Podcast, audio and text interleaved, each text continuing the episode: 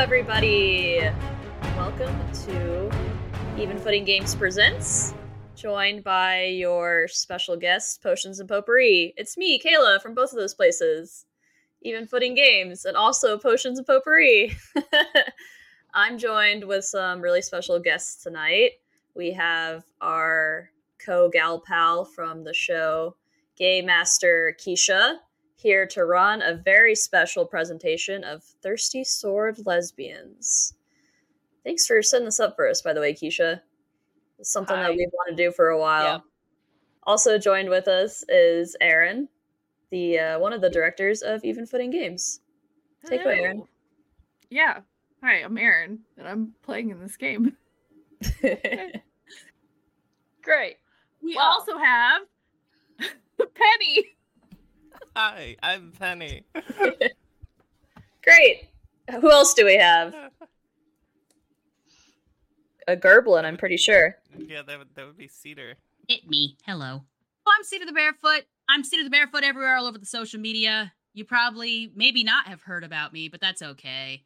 Some probably have. people are glad of it, but some people are missing out. That was weird. I'm in a weird mood right now. I need to take my Adderall. Well, hopefully you can channel energy into our game. Penny, we all said where we're from. You didn't get a chance to say where you're from if you'd like.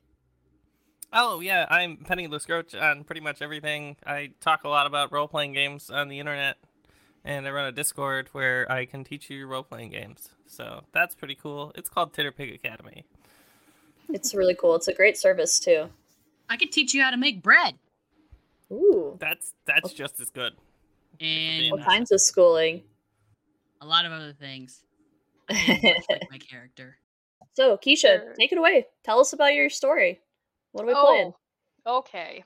Wow. I was expecting this question. I know. uh, Good job. I'm proud of you. You're doing great. we were playing the system Thirsty Sword Lesbians, and we're just going to play a few sessions. Uh, the story essentially is that all of the players here are going to be a gal paladin, part of the Haven Cooperative, which basically focuses on equality, freedom, and love for all. Those are like the main ideals that the paladins follow. They traverse across space to every planet, to every city, hamlet, wherever that they are needed to help those who need the help. You guys are going to be sent on a very particular mission on a planet that has only just recently been discovered. So, yeah, I think we have already previously discussed everybody's characters. We got some insight into their backstories and motivations for this mission, which those may come to light as we go through the story. But yeah, I think we'll just go ahead and hop right into it. Yeah, if you guys want to listen to that episode zero, you can find that over on the Potions and Potpourri podcast, pretty much wherever you get your podcast. And you can listen to us kind of talking about Keisha's ideas for the story and the sort of characters that we want to make in that, as well as giving each other some strings and just doing some like fun little role play together to get the the story started. Oh no, I forgot that that was recorded. I thought I was the what the weird one who was just role playing during session zero character creation. You were, and that happened. that happened, and now everyone gets to know about it. and now everyone gets to experience it. Exactly. That's why I've got the queerdo role in the Discord. Very well fitting. Well, All right. We begin our story in the vast sea of space, a small ship coasting its way among unfamiliar stars towards a lone, pale planet surrounded by a thin veil of darkness. The occupants of the ship all gaze through the glass at the strange world, each lost in their own thoughts, a single question looming over them. What is to come of the challenge before them? A crackling static breaks the silence, then a voice echoing across the ship. Attention, paladins! We are nearing our destination soon. Uh, please head to the bridge in five minutes. Thank you. There is a brief pause after the announcement, Then, as the Gal Paladins, Knights of the Haven Cooperative, begin to make their way to the center of the spaceship to discuss their next course of action. So, from here, we'll go ahead and introduce everybody's characters, what you look like, kind of how you walk in onto the bridge. And I'm just going to say we'll start with Joe. So Joe is very tall and muscular and a purple skinned individual with darker purple hair. And she has at her side her broken sword. And she is pretty stiff and not a lot of extra movement. She's laced pretty tight and she came when she was called. So she knows where she's supposed to be. Following suit is Alpaca.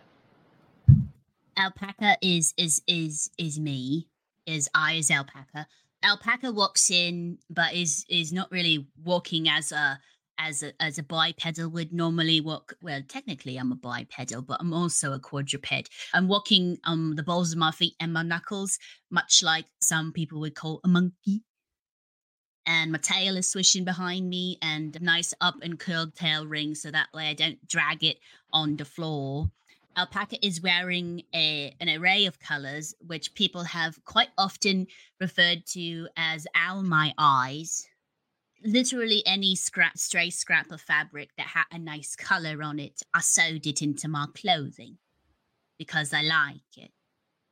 I don't have a broken sword but i do have what seems to be a spatula hanging on my belt along with a, a series of flowers and i don't mean like cut flowers like a, like flora i don't mean that i mean like little sacks of like milled flowers gluten free, corn free, all kinds of flowers. I could get into it, but it's not necessarily very interesting to most people. You never know when you need flour. Shortly after, Penny arrives. Sorry, Violet arrives. Pez, what's Penny doing there? I Oh no, don't- we I gotta rescue know. Penny. They're with these You are now an weirdos. NPC. I, I am so sorry. Oh no. Behind Penny comes uh, in Violet. so Violet is uh, also a purple-skinned individual like Joe. She's kind of like a, a dusty pale purple, and she's got clawed hands and feet. She's she is barefoot. She has a yellow gown with like a red floral pattern on it that has slits on the side and some loose-fitting red pants underneath.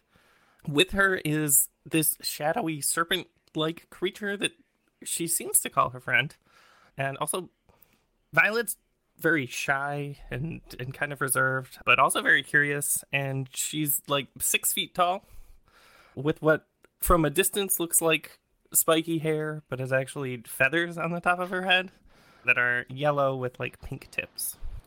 All right, and rounding out the Gal Paladin party is Quinn. So Quinn comes in. They're very straight backed and they have kind of like a flow to them as they walk almost. You know, just very kind of loosey goosey, but also very rigid in the way they hold their body up. They have kind of short, swept back, like purplish, reddish hair that they have like a few braids in on the side, but it's pulled very tight, like a, a high up bun almost. And they wear pretty nondescript clothes on the darker side, and they have this kind of dark hooded cowl around their shoulders so they can pull a hood up if they need to. They have a sword, but it's hidden under their long sleeve shirt. They have to always make sure they're wearing sleeves to hide the mechanism that holds the blade. All Gal Paladins are gifted a sword if they do not bring one into their own when joining the knighthood. But these are very special swords. They don't necessarily have to be actual what you think of as a sword, but rather something that is almost an extension of the person who wields them. It's a representation of that person. Is something very almost intimate in some ways. And so there are those who may conceal them as they feel, others may proudly display them. They are definitely something of note, and it is a mark of Gal Paladin pride for sure. So all four of you arrive on the bridge. You have been traveling on this ship for some time now, perhaps about a week's worth. Time is kind of weird when you're traveling through space, of course. But you have already met previously. You have gotten some time to maybe know each other a little bit, or at least introduce yourselves to each other and kind of begin the sort of bond since you all either were chosen specifically or you volunteered on this very specific mission headed by the three leaders of the Haven Cooperative themselves. They all three don't always involve themselves in missions if it's something related to just one of the three ideals, perhaps just the one leader will head that mission or quest or what have you. But in this case, it seemed like all three needed to be a part of it, and they all three wanted someone representing their ideal between freedom, love, and equality, of which each paladin here is to represent and or uphold. And it's one that is of import. Some of you may be a bit newer to the Gal Paladins, and perhaps you think this mission is something rather large, especially for being so green. There might be those of you who have been part of the Paladins for a while now, and this is kind of just it is another challenge, but you faced many before, and you eagerly face it. All four of you place yourselves around the large circular table centered in the room. The lights dim and a hologram of the pale planet appears over that table. As this appears, you hear mechanical clicks and whirs from above that announces the arrival of Syzygy, your pilot. They descend down, dangling from many cords and cables and little bits of their hair also is like coiled around holding tightly you all know that Syzygy has they call it hair, but you kind of suspect they may actually be tentacles. Has yet to really be fully confirmed. Either way, Syzygy floats down, hanging just above the projection, and reaches out their hands to better manipulate it as needed. So you all know that this planet that you're going to, there is a city and that is your true destination. That city slash region is called Lackluster, where once upon a time it was called Vivacia. It is told that this place used to be a rainbow city, just filled with life and color and creation. It celebrated individuality. It was one of the most beautiful sights one could ever lay their eyes upon on this planet. But now, what you are looking at as Syzygy zooms in closer and closer, initially you see a pretty standard planet with beautiful blues for oceans and pockets of green for land. But there's this spot, this almost scar, this just completely gray, devoid of any color. That is the point that Syzygy zooms in on even closer going into that city of lackluster where it's just so blocky and just looking at it you kind of almost immediately feel this sense of draining it's just so blah really there's just not much going on the people there are all the same as well only wearing various shades of gray their very skin is also just gray which lends to the name Ashen. These people are called Ashen, where once they were Vivacians. They used to each represent a color of the rainbow, from blues to reds to pinks to greens to purples, any color you can possibly imagine, and now it was all sucked away. And it is up to you to investigate it, to find out what exactly happened is there a way to perhaps bring back the color, bring back what this city once was so long ago? Is there a way to perhaps speak to the ruler there, Empress Constance, and sway her to see that this is not a way to live? It's just. It's just so sad and dull. There's no celebrations ever here, where once there was a celebration for every single day.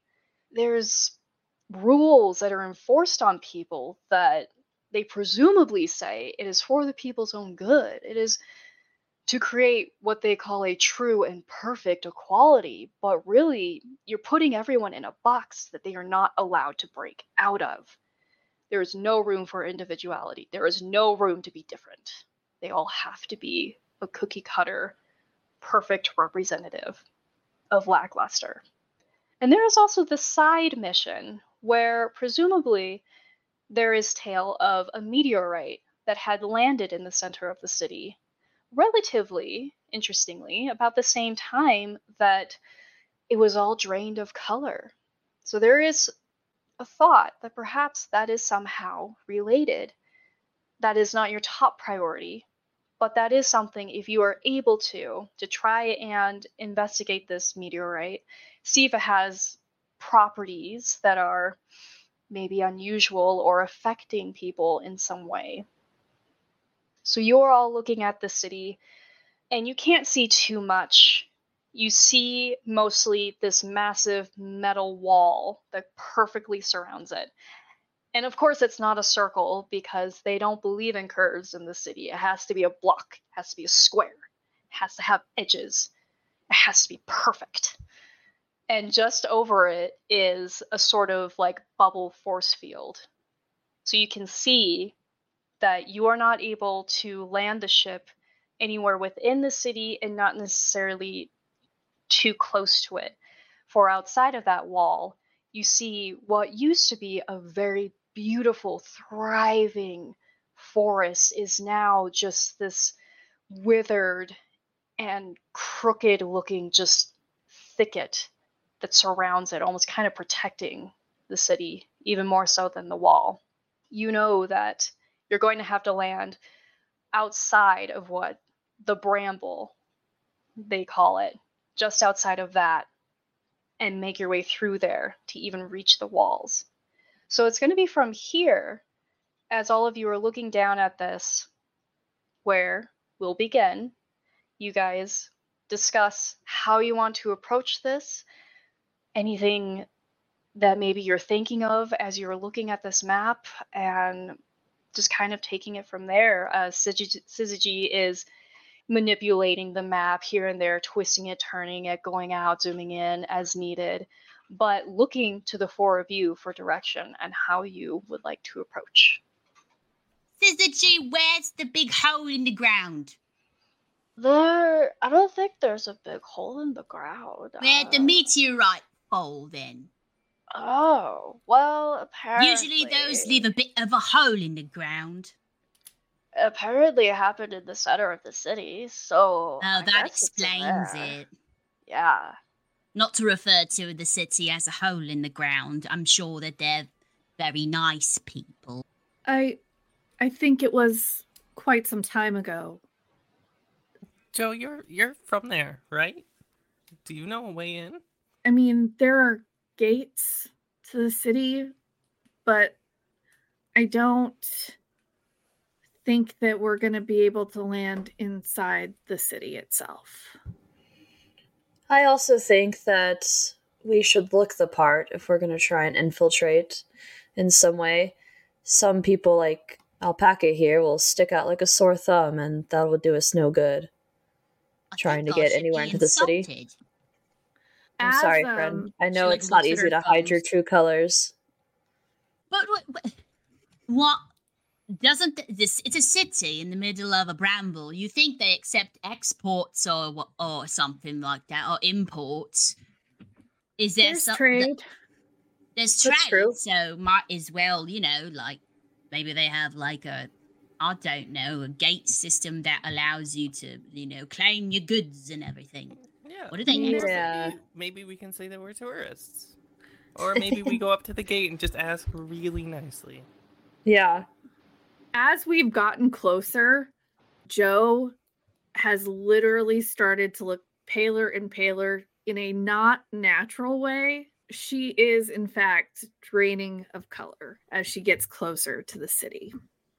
Like they And have to have some sort of a oh, Ashy. Just like adjusts her glasses and they like extend, like eyes seem like bigger. Yeah. Oh, That's really cute. oh dear. But It's your like blood sugar Quinn low. said, those of us who are from here seem to look differently.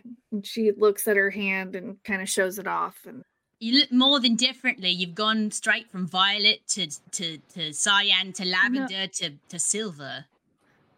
that's Violet. I'm, Oopsie, I'm Joe. I mean, sorry. Purple. I'm sorry. I've got poor eyesight, and I'm four foot ele- I'm four foot ten. Okay, and and I'm and I walk on I walk on my knuckles, and all I see usually is arses. And I gotta say, you all got a very nice set of ar- of arse cheeks. You too, Syzygy. Such as is just anyway. hanging upside down, little hair tendrils reaching out kind of towards you guys almost randomly every now and then, just kind of like reaching over, maybe touching a shoulder or just kind of very gently resting on a cheek. When when Hey. the tentacle touches Violet, she's just going to like caress it with her hand. Oh, that tentacle definitely like curls like right next to your chin. Alpaca will be like, "Who did that?" yeah, there's one that's like tap tap whoop disappears up into into the ceiling. Tugs on the tail. It's like it's like in Aladdin with Abu and everything when they're like, yeah. yes. Sorry, Joe, you've gone from violet to lavender, and now you're starting to look kind of silver, and now you're starting to look kind of white. yeah, that um, I can see your veins, I feel like. uh, I think it'll get worse the closer I get. So Is it true that It- people who are purple have green blood? I mean, I have green blood, but I I think that's everybody. Fascinating. I mean, Are you My feeling blood's okay? A little bluer than more blue than green, and I'm Mm. purple. Oh, are you also from Vivancia? No. I'm Oh, all, I think everybody on Vivancia has green blood. Oh. I think that's. I mean, Quinn, Quinn also. You have green blood. I would prefer not to talk about my blood, thank you. Unless it, unless enough. we're speaking of spilling enemies' blood, that's a different conversation. Ooh, it got Um, awkward in here. Who wants cupcakes? And she like slams them down onto the table. the They're very projection decadent. is gone. Having worked in You guys said it, in um, lackluster for a while, I feel confident that many people have green blood. Do you know where the Do That's you know true. where the hole in the ground is then? In the center of the city.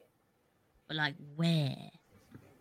Do they have like a monument to it? Do they worship it like some sort of a god?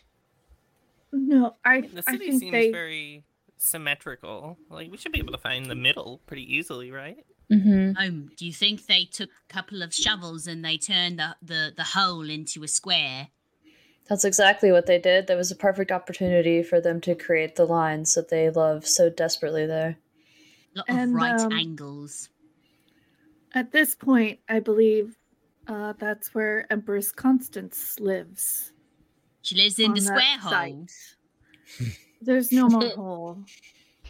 They What happened to probably the made it into hole? A square building. Like if you zoom s- in a- here, says A if you can zoom circle in a square peg. Syzygy reaches down and like with their tendrils moves the cupcakes to a table and then brings back the projection. I'm sorry, I just need this for a second. Sorry. I'm sorry. It Okay. zooms back in, but as soon as they try to like get past that oddly square bubble question mark, it kind of gets fuzzy and you cannot see details within the actual city itself. And Syzygy frowns and like one of her tentacles kind of scratches her head and they keep trying to like zoom in, but It seems that they have shields behind that very cube like bubble. Well, you did the zoom. I think now you need to do the enhance. Can you do? Can you do? Oh yeah, enhance. That's right. Enhance. enhance. and it's still just something about it is so grainy and blurry and it just it cannot show more detail Alpaca takes off her glasses and starts like I just, uh, that's weird. I don't understand what's going on. I, I mean, I guess we've never been here before, so we don't really know what it looks like. maybe we need to get to a consonants. high. Oops, Maybe sorry. it just looks blurry. okay. Maybe that's just what it looks like. Pixelated. The Empress does not like people to spy on her. She likes to keep a very close and tight unit, we'll say, around her. I get it because they're because it's all like mathematical and angles. I get it. Haha. He said unit. Haha. I was obsessed with algebra for a little while. Don't judge me. Who wants a cupcake? Syzygy is already Um, eating one and as usual as they always do made sure to get some ramen to put on top of it and then they eat it Joe will take a bite. And what color is the frosting? Frosting. I, th- I, I was imagining that it was uh, like a pale pink because there's Okay. strawberry because there's a strawberry top. It's a, like a cupcake strawberry shortcake, and it's like kind of marble in the t- in the center. Yeah, she sticks a little on her finger and cream. puts it on her cheeks so that she has a little color. I can help you do your makeup if you want.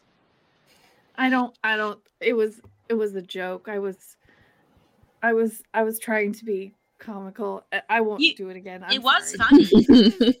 It was Oh, funny. You, funny, you yeah. look delicious. You look delicious. Keisha, is this same thing happening to Quinn? Is this just happening to both of us or to Joe specifically? i would imagine it does happen to both of you just being near enough to this place you can f- see perhaps maybe even feel the actual color draining from your skin That feels invasive. are you guys gonna be okay? Is that It- uncomfortable? Yes. Okay, Oh, when we get far enough away though, it comes back. Just takes a But- while. We're supposed to be going closer, not farther away. You're starting to look even paler than my belly. and she like lifts up her shirt and there's like a very distinct pl- like her most of her skin on the like outer ridges of her body is like a very light shade of blue but it like kind of speckles into very like pink pinky kind of mostly just around from like the v of the collarbone down to the virginal but you know only a few of you know just how far it goes towards the virginal Uh huh. has like a series of like red circles tattooed all over her body, a lot, especially Ooh. along her nose, which is a derivative of her home. That's cool. You're paler than my belly. She gives a little slap. Yes, it's quite uncomfortable. The sooner we can leave this place, the better off we'll all be. I'm surprised My- you guys my- took this job at all. Quite honestly, the longer you're here, you might also start to feel the effects. I think it's just that because our we're from here. Well, they don't have. Well, I'm not a sort of native. starts to pat herself down and looking at all of the color she has. It'd be weird being one colour. It's like, oh no, It'd be weird being one color. I can't. Syzygy No kinda color. drops down Like- next to Violet and it's just like if you need help checking more places, I'm I'll, I'm free later. Yes, I uh, I very much might need that. You know, just to make sure I'm not losing too much color. Yeah, Smooth. exactly. Just it's purely medical. For science. So as this discussion happens, the ship is getting closer and closer. It will probably be just within a few mere hours before the ship will land just outside of the Bramble. Technically, we're ambassadors, so maybe we could just, you know, request an audience, or, or, or you could do it all sneaky weaky if you want to. Yeah, I Keisha did. We Oh, should sorry. Go ahead, the- Penny. Yeah, I think we should go the the more administrative route first. Like we we should go Uh-huh. try to go through the proper channels and request an audience with the Empress, right? And, Yeah, and us think being the way we are, you know, those those uh the people who are against or rebel rebellious would, you know, take note. Do we like? Would we know as a group? what the Paragons have given us information about how to approach this place? Like, we are asking all these questions already, but do they take trade from outside? Are there ambassadors? Can we be tourists? Like, do we have any of that information yet? Unfortunately, it's very, very limited and little because this is the first one goes time in or really out, the yeah. paladins have even been near this planet. Okay. This is a very, very new find. Yeah. So, So if anyone would know, it would be Joe and Quinn, right? Because they, Right. they were from there and they left. Or at least best guess for us, right? Yeah, because it's probably been a while since you've been here, so I'm sure things have changed. But like, A little, yeah. you should have some idea of outside dealings that the I agree.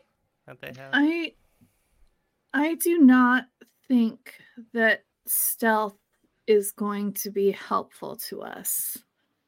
I know, Quinn, that you might be more stealthy than myself, but Alpaca and, and Violet are unlikely to blend. And Hey, I- oh, oi, I resent that. I can totally be sneaky. And one of her pouch, her flower pouches just drops on the floor and it just goes poof. And she's like, oh, fuck. She's like scooping it. She's like catching it as it's flying around the room. honestly, I, it's I'm not. I'm not very sneaky, but Phantom here is, and out from under like the shadow of the table comes. It, it looks like it's just a shadow at first, and then it's basically like a snake made out of black smoke. You guys have probably seen this before, but you may not have known that it was actually alive. well, that Phantom- honestly would probably be very useful. Phantom Um, slithers over to Alpaca to for a No. quick snuggle. to be fair, though, among diplomatic channels, I will probably be recognized. Well, maybe that's okay. Because, like, you know, you were sent here uh, as to be, you know, like a translator or, you know, like a me, not like a, we and we're the mediators, I guess. Or maybe you're the mediator. I don't know.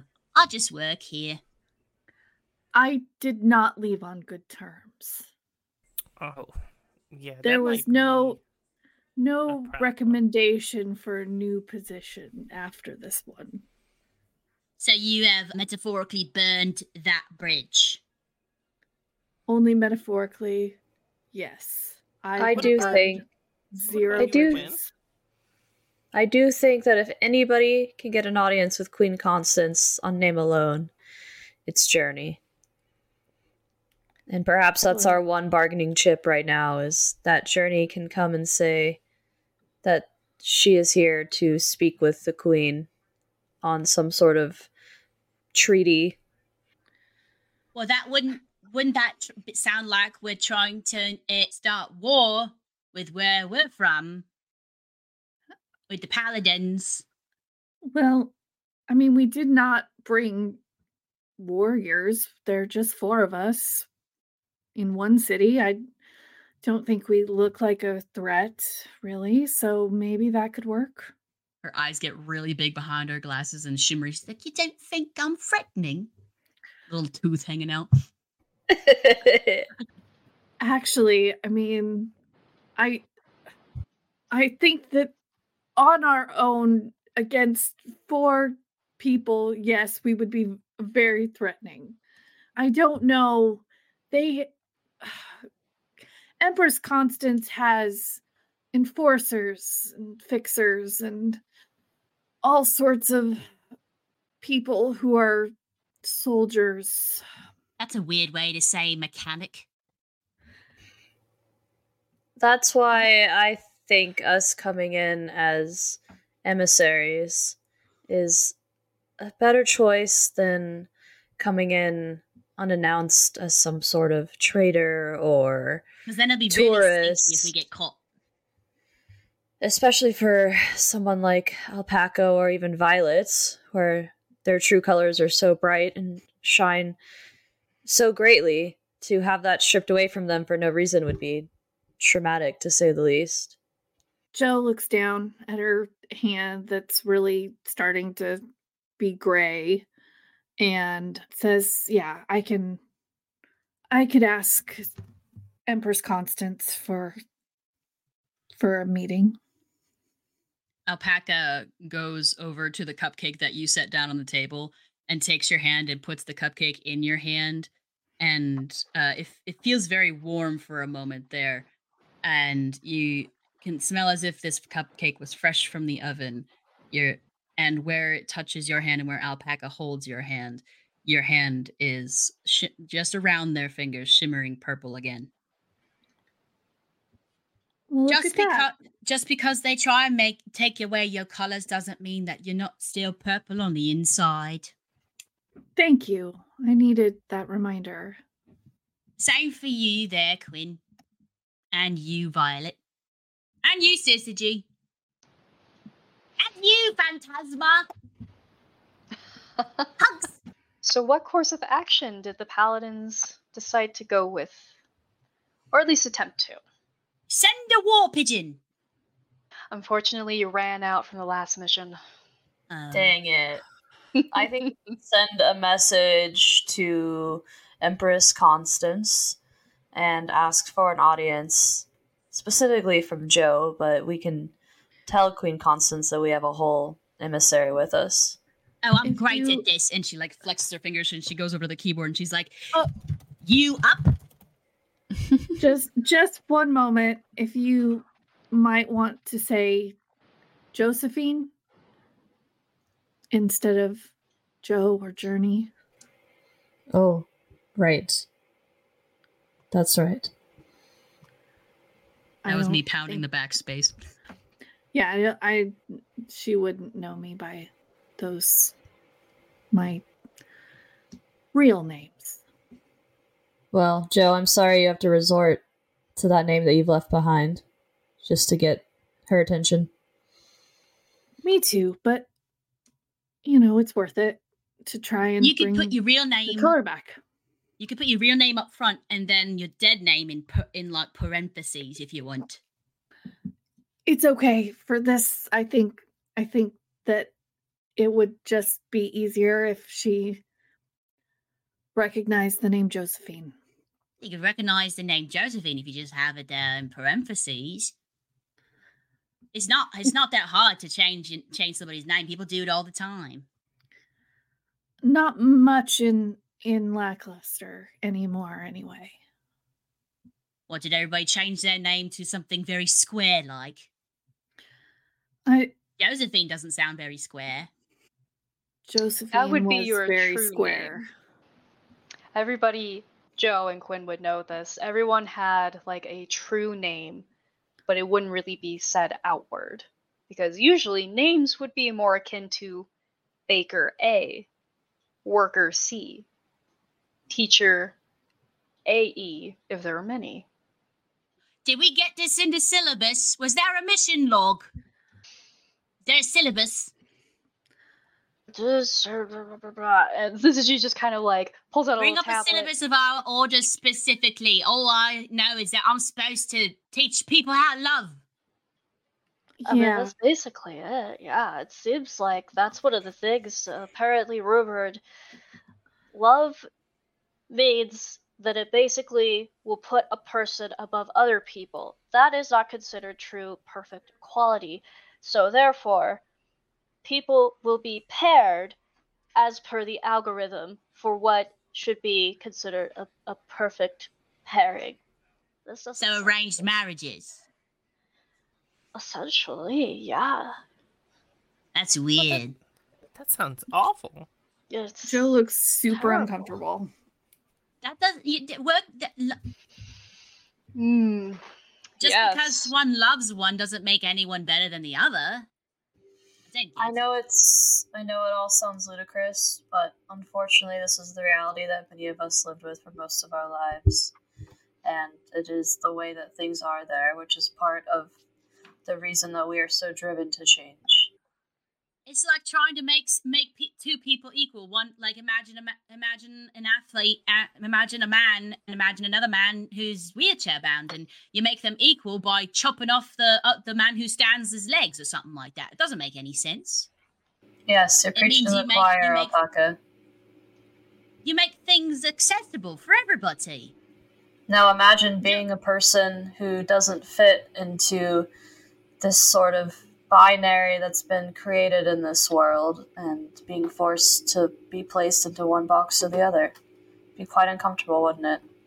Well, th- th- well, it shouldn't be limited to just one box because one box isn't justice. It's not equality. It's not true equality.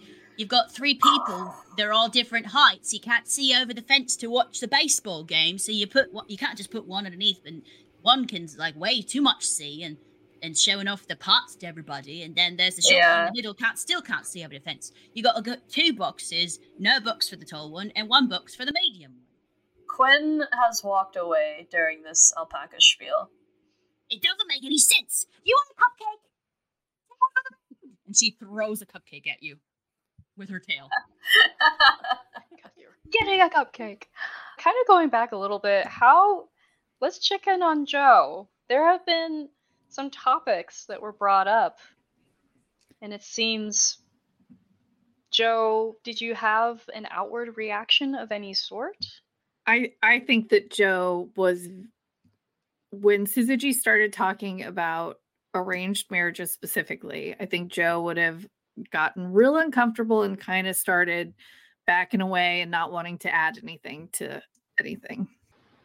This definitely seems to touch on something very close to Joe, or perhaps something maybe not quite like that, but there's just something about that conversation that is obvious that Joe quiets perhaps a bit.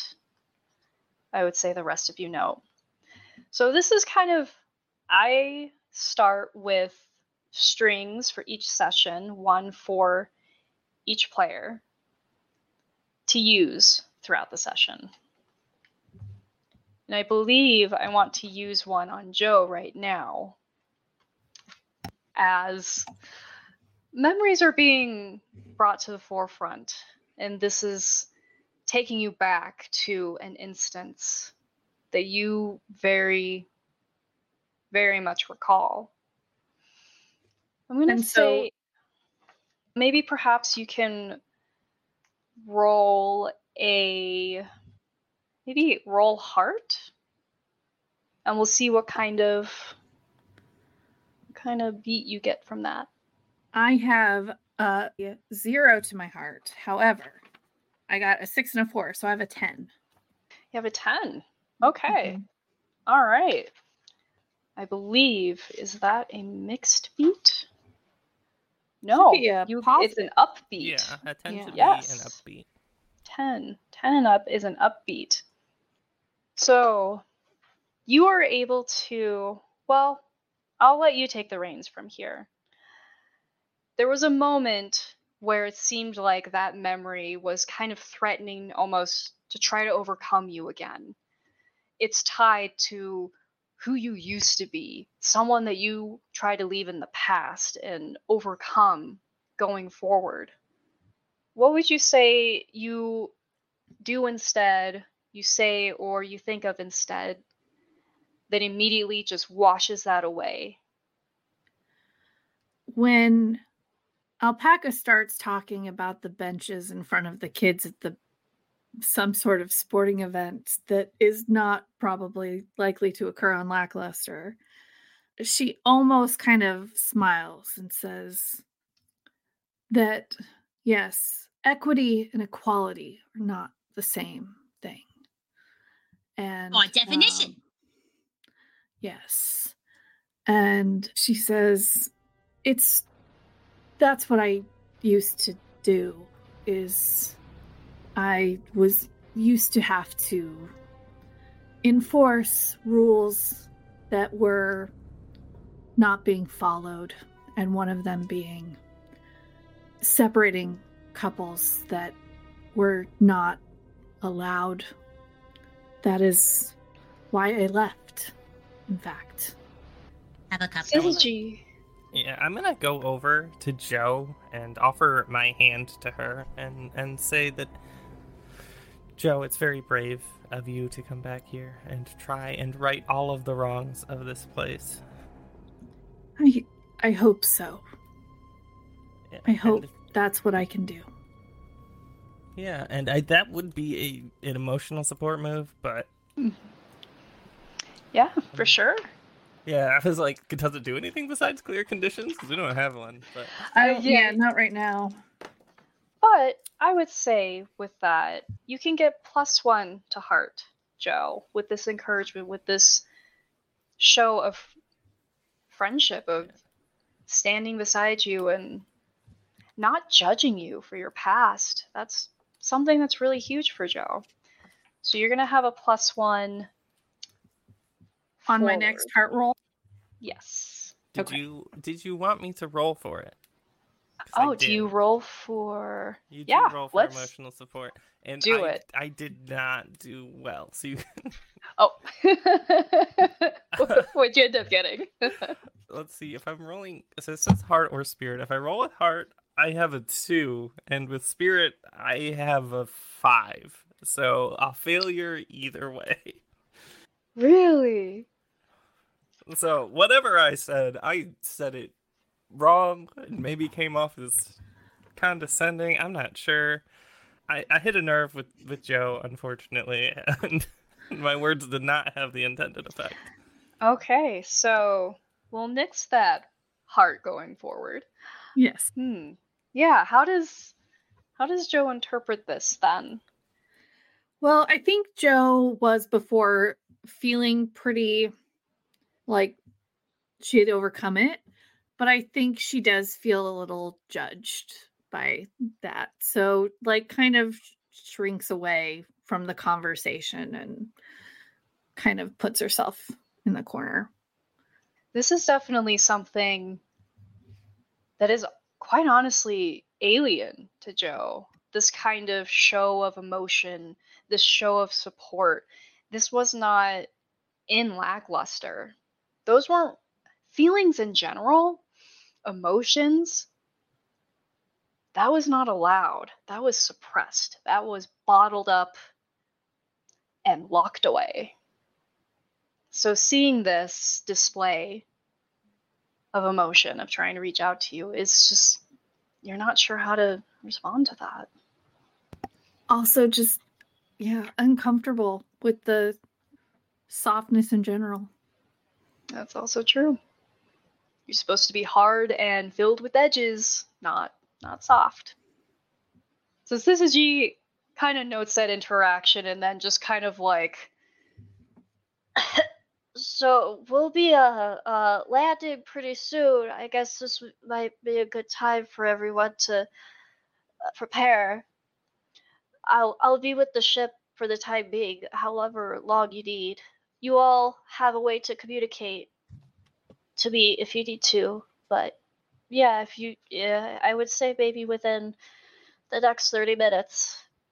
It's go time. okay. Will you be able to I'll just- communicate with us if we're inside that square dome? Since we can't see inside it. Oh man, I guess we'll have to see how that goes. All right. The three has complete trust in you guys, so I do too. I'm not too worried. You'll figure it out. Okay. and as Syzygy just kind of like disappears into like the cables and everything that's hanging above, which are those supposed to be hanging like that? Question, but she never answers it. And as she disappears, she says, Probably, probably. Uh, Alpaca picks up the last cupcake and holds it up. one little tendril scoops it up and whoop, brings it up into the Uh, ceiling. she offers her fist for a fist bump. Another one comes down and boop, and it wiggles away. All right. So the ship lands just before the bramble, and you all feel it touch ground. You have all done what you needed to prepare yourself as much as you're able to, you think. And as you hear that of the door opening, you kind of all walk out together. And immediately you just you feel like this place is well, I would say honestly, Alpaca and Violet, you feel like this place just is so off with how barren it is and just dry and cracked. Like, as you step onto the ground, you see like little poofs of this white dirt or dust, or you're not really sure, it just kind of shoots up with every step. The entire ground itself is just a very faded gray, and before you, the bramble. That's literally all you see is just these twisted, cracked twigs and branches and roots all just dried up and just covered in thorns. It looks so uninviting.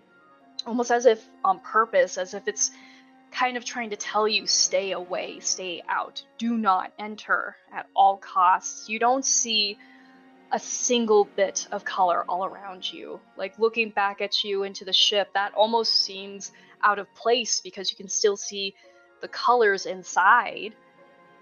But beyond that, everything is just bleak and dull here. Joe and Quinn, if you were to look down at your hands, you could see that you are back to that shade of gray that you were before, having left here.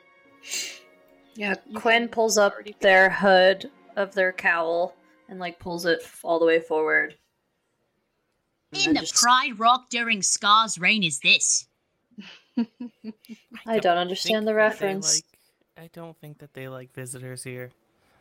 Hasn't No. been anyone to do trade in a while. They lift up their knuck. They lift up their hand and their like little knuckle covers. Uh, me- like eight different colors, both of them covers, just like covered in this white dust. And she's like, "And what is this stuff? What's it taste like?" It is Not very, flour. very dry. Almost sour, honestly. It's sulfurous. It's like it. Is is this It kind of seems a little ashy. Yeah. is this ashy? Is this meteorite ash? Um, somebody disintegrated here? All across the uh, it's been like this for a while. I I don't know where it came from. All right. But similarly to Quinn, Joe just kind of puts on like a cloak so that because she has sort of leatherish armor that is brown and therefore not the right color gray, and so throws a cloak over it.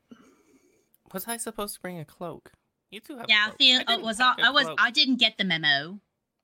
It's it's really nothing. You don't need one. Oh, oh, okay. All right, but you said my There- thumb was going to be sore.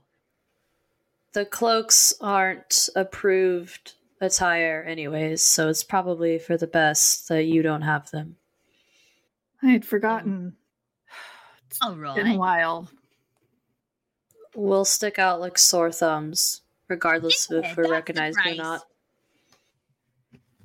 So you all step out from the ship and you turn, perhaps, to wave goodbye to Syzygy, and they, with all of their little tendrils and tentacles, all waving to you guys, giving a thumbs up, like, you got this, as the door closes behind you. You turn to face towards the bramble and begin to walk in. I guess this is it. We just go on in. Right? just a, ro- is it like a road? Or a path? You look about to see if there is any such thing, but as far as you can tell, it's just that dry, cracked ground as far as you can see. Is it dark in here amongst the brambles? The brambles. It does seem like the further you go in, the more tightly knotted these brambles are. That's annoying. And she like reaches into one of her flower pouches and draws out a handful of flour, smashes it against her other palm, and it becomes dough as she, and it begins to rise in between her hands as her hands, imbued with solar energy, rise up a beautiful loaf of bread, small enough for Alpaca's teeny tiny little hands. And then she just kind of turns it and just makes sure she gets all the edges and makes sure it's very, very crisp. And it seems to glow with its own bright light.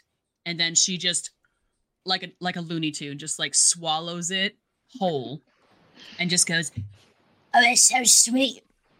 Mm. My mouth's really dry now. And slowly, Alpaca just begins to glow and emit a circle of light, which lights up the darkness. Mm. Wow. Illuminated crust. Um, Quinn. Roll plus daring. Oh, Sorry, I just realized that. Yeah, is this an ability? For Yes, it is sun hand baking, and I would like to Im- you, uh, imbue it with power. Uh, Alright. So you roll plus daring. Where are my stats? I've got a plus one daring, and I rolled a nine plus one, so that's a ten. Beautiful. Ten plus, you choose one. Okay, and I chose illuminated crust. Excellent. It works beautifully. It almost seems shocking to Quinn and Joe to see such a bright color in this bramble. It's many different colors, yeah. It's it's not like shocking, but it's like those slow LED lights that you see behind gamers on the behind them in their screens, and it's just slowly turning from one color to the next. So a very like almost calming type of color. It smells sweet. I would say Well, with- actually, alpaca smells very sweet right now. I would say with that, because you rolled an upbeat and succeeded, you actually even notice that it's just so vibrant and warm that as you are walking forward into that thicket, you see some of the thorns kind of fade away and little leaves begin to peek out here and there. And they have it's very hard to tell, but if you looked closely enough, they have the faintest hint of green. Alpaca's oblivious. of course. Quinn. Beer. I was uh, very concerned with what was going on in the city, but there was a path and trade before. Like, people, there were supplies, right? At some point, I, I guess there was. It's been so long, and the the city really changed quite a bit in my time there. I think the trade was so long ago that I'm not even really sure how it operated or who we would trade with. But I know they must have allowed people in at some point. Do, do you think that the city has just become more and more closed off over time? I just, I don't know that I was aware of it. I just af- assume that there must be. But I was only ever concerned with what was going on inside the city. Well, as far as I can tell, Empress Constance has led us all to believe that she's able to provide us with everything that we would ever need during the self-same regime and that we should want for nothing. So I I feel like the lack of trade is on purpose. Yeah, it's I know it's it's been a little bit and I honestly I feel like my memory is fuzzy of this place. Sometimes like parts of it. Maybe like Syzygy's map. It's almost like we were living in a hazy gray cloud for a long time. Could also be trauma. Do you want some sunflower loaf?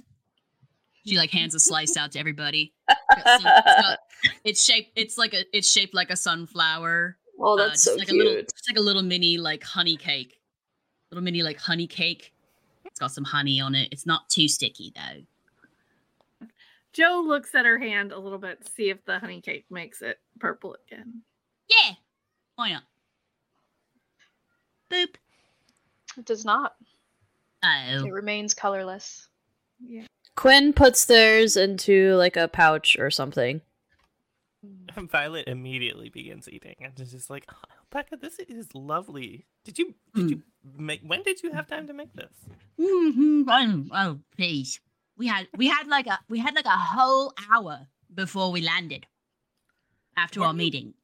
That's what you were getting ready? I thought we were like supposed to get our gear together and like I was getting my gear together. and Yeah. Like for I've got my gear. I mean, I carry my flowers all the time anyway. Yeah, I guess that's true. You know, I'd, I had time to throw together at least ten plus recipes. Yeah, ten plus recipes. Uh, Twelve according to the dice, but still. Anyway, there's more where that came from. Well, actually, there's not too much more of the sunflower loaf, but you know, it's all for the plot moving forward. you continue into the bramble and i would say that let's have like a collective roll of grace from everyone to see how well you maneuver through these branches and avoiding all of the thorns that are reaching out trying to like scrape away or snag poke and prod I imagine defy disaster is like our generic move when we're just doing things and it doesn't fall into another move. So so would this be like Yeah. a defy disaster I would say that it, it it could be. It says that you're doing something extraordinary or averting imminent danger, and using grace would be swiftness or elegance. So we're trying to move swift or elegantly through these dangerous brambles. So I think that qualifies for defy disaster. Excellent. Yeah, Yeah. they're. It almost seems like they. You could swear as if they're trying to like reach out on purpose, trying to trip you, trying to snag, trying to like cut and slice. So let's see what kind of moves you guys got. Yeah, I have a ten. All right. I got an eight. I also wrote an eight. I got a six. So, in addition to whatever happens, I think also I drop my sunflower cake and it gets covered in. Ash. Yeah. Human ash. experience. So Oh, no. something. So Every yes, time you, you, fail. you will learn from this at the very least, you know. Yes. But yes. So, Violet, how is it that you're moving through here so that none of these like snag at you or catch you in any way? Oh, it's simple. Phantasm is whispering things in my ear to warn me of things that are happening, and I'm sort of hacking and slashing with. I didn't describe my sword. My sword is, if you don't know about snakes, their jaws are in two parts. They're not, it's mm-hmm. not connected in the front. My sword is one half of a snake's jaw, like a giant snake's jaw. And so it's like it's got the it's like sort of serrated, but it's made entirely of bone and it's you know got the teeth as the blade and I'm hacking and slashing my way through and sort of like spinning around all of these all these branches and, and vines and everything. Yeah, Violet is expertly navigating through all of this. Not a single scratch, like not a single snag anywhere to be seen. Hacking away. It was a brilliant move to think of using the sword. Cut through instead of trying to just straight up dodge it. And I would say, as you're kind of almost like dancing through the bramble, uh, you actually see a faded path that leads towards the city because it's so easy to get lost in here. If you just kind of headed in and you took too many turns, you don't really have much of a bearing because the sky above you, you can't see the sun. It's always just this blanket of gray. Now you have somewhere to kind of direct you, lead you in the right direction. For Alpaca and Quinn, you guys, how are you going through the bramble? Did you also kind of think up anything like that? Are you just trying to step way your way through as best you can? Well, Quinn is kind of like flowy, so they're kind of like rolling their whole body through the brambles and kind of like putting an arm out and then like moving around that like area. They almost seem to be more like gliding through it like water.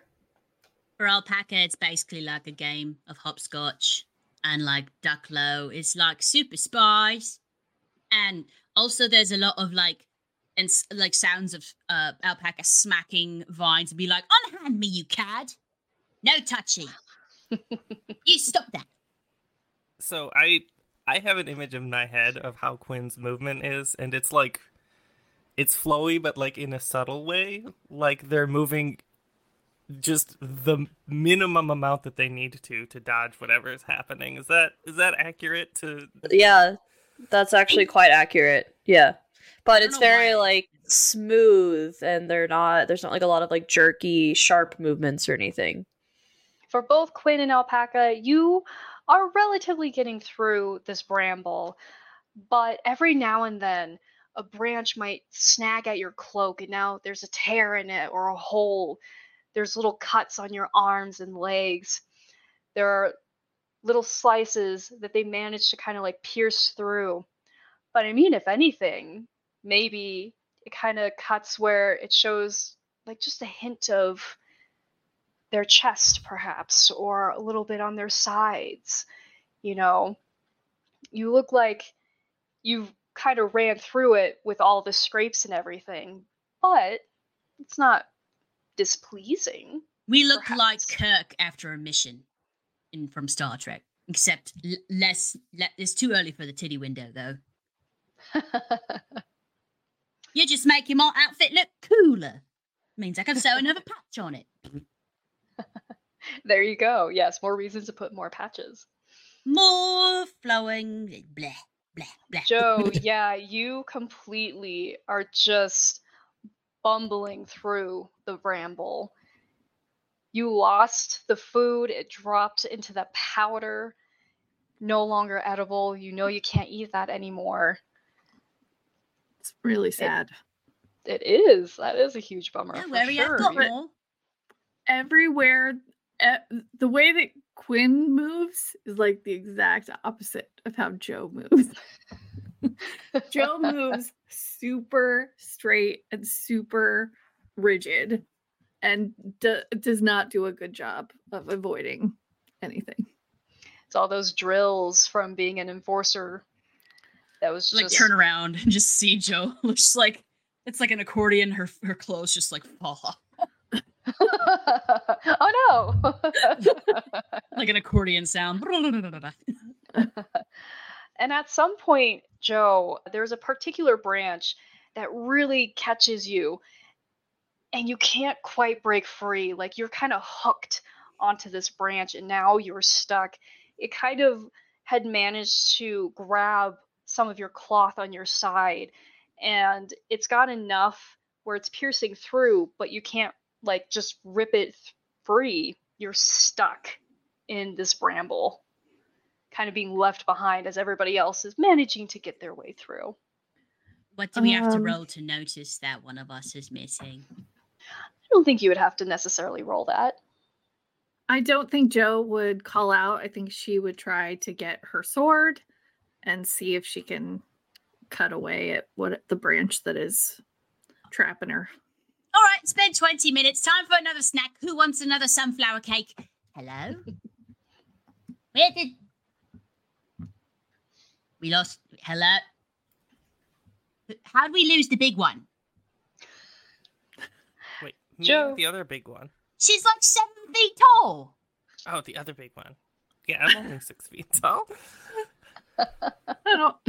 I don't Jack- think that Joe is seven feet tall. Ah, Find like the cake in the dust and like, oh no.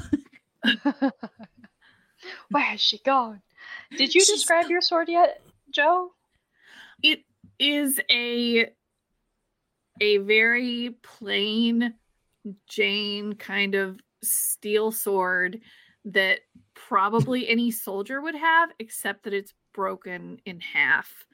And so it has only it has a, I mean it has two sharp sides, but no tip, no, just a jagged end where it got cut off. Circumcised. Yeah. Sorry. That's a way to put it. Joe! One one thing I think Joe might do with a sword after leaving, um, would be to decorate it slightly, like very slightly, like like put just a little bit of color on A the handle or single something. sticker. That's really cute. maybe One one gold star.